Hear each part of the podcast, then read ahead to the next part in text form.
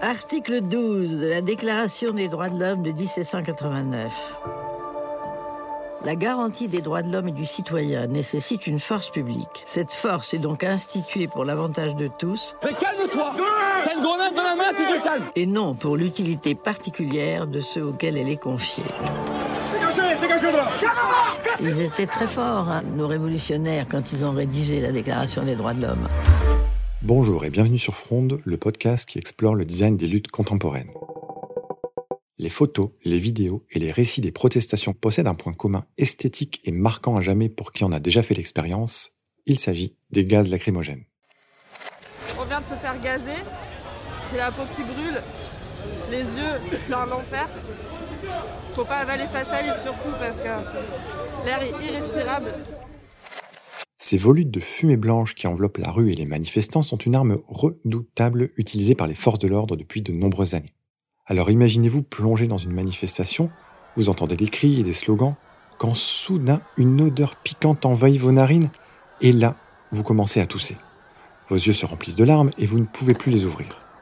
Vous sentez une vive douleur, comme si du feu brûlait vos yeux, vous paniquez, vous ne savez plus où aller ni comment vous protéger. Bref, vous êtes prise au piège de votre propre corps. Alors face à cela, le premier réflexe naturel, c'est d'essayer de prendre une grande bouffée d'air frais pour calmer votre toux. Mais hélas, c'est étudié pour. Le gaz lacrymogène empirera la situation et vous brûlera la gorge de plus belle. Il faudra donc vous éloigner pour trouver de l'air frais, et puis attendre, cracher, transpirer, respirer, et espérer que cela ne se reproduise pas tout de suite.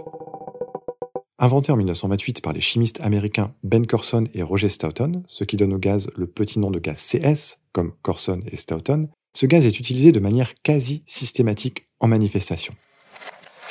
Au XXe siècle, les premiers à avoir expérimenté du gaz pour gêner l'adversaire pendant la guerre, ce sont les Français, en 1914. Un an plus tard, les Allemands font pareil, mais en bien pire et à plus grande échelle. C'est là qu'apparaît le gaz moutarde, qui fait des dégâts considérables dans les tranchées.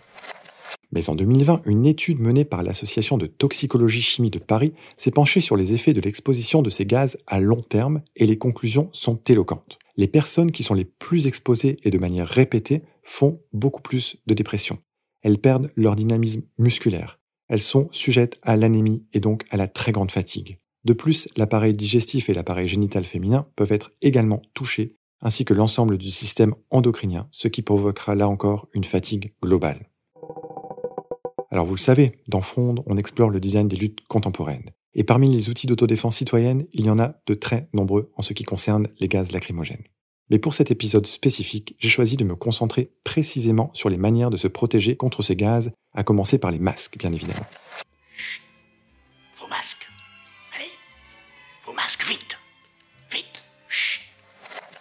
Alors préférez les masques FFP3, ou encore mieux les masques à cartouche. Il faut savoir que souvent, ces masques sont interdits. Ces masques existent en demi-masque ou en masque complet pour englober l'entièreté du visage. Mais par ailleurs, si vous vous équipez avec ce type de masque, deux conseils supplémentaires. Le premier, entraînez-vous à courir, à ramper, à sauter, à le mettre et à le retirer sans commettre d'erreur. Deuxième conseil, si vous êtes détenteur d'une barbe, pensez à la raccourcir ou même à vous raser afin d'assurer l'étanchéité parfaite du masque avec votre visage. Mais bon, si vous n'avez pas de masque, tout est bon à mettre devant vos voies respiratoires, à savoir des tissus humidifiés, une écharpe, un foulard, qu'importe. De même, n'oubliez pas vos yeux et équipez-vous de lunettes étanches comme des lunettes de piscine par exemple. Le décathlon du coin sera sûrement votre meilleur ami. Enfin, le sérum physiologique sera salvateur si vous ou un de vos camarades êtes touché aux yeux. Mais voilà, pour repousser les gaz lacrymogènes, voici un design de lutte que j'ai beaucoup apprécié et il vient d'un Hongkongais vraiment très malin. En 2019, pendant la célèbre révolution des parapluies dont je vous parlais déjà dans le premier épisode de Fronde, ce Hongkongais a eu l'idée d'utiliser un souffleur à feuilles portatif. Vous savez, ce genre de machine qui sert à repousser les feuilles pendant l'automne et en faire de grands tas. Son objectif? Écarter les gaz lacrymogènes dans un puissant tourbillon de vent et les réorienter vers les forces de l'ordre. Cette manière est très élégante, légère et permet de renvoyer une attaque avec très peu d'énergie. En effet, les souffleurs à feuilles portatifs vendus sur le marché sont dorénavant équipés d'une batterie permettant une autonomie de 40 à 60 minutes consécutives pour un poids ne dépassant généralement pas les 4 kg. Alors ce que j'apprécie énormément avec le détournement de ce genre d'objet, c'est qu'il devient monnaie courante et se propage partout dans le monde. On a récemment d'ailleurs retrouvé des souffleurs à feuilles dans des manifestations à Portland, à Chicago ou encore à Louisville.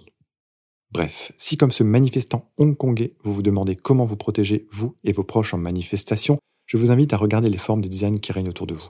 Essayez d'imaginer comment détourner le moindre objet en système de contestation et vous forgerez peut-être là le prochain outil d'autodéfense citoyenne qui servira à vous et peut-être à des centaines de milliers d'autres personnes.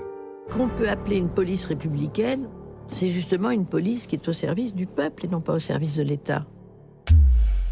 Retrouvez tous les épisodes de Fronde sur hckr.fr.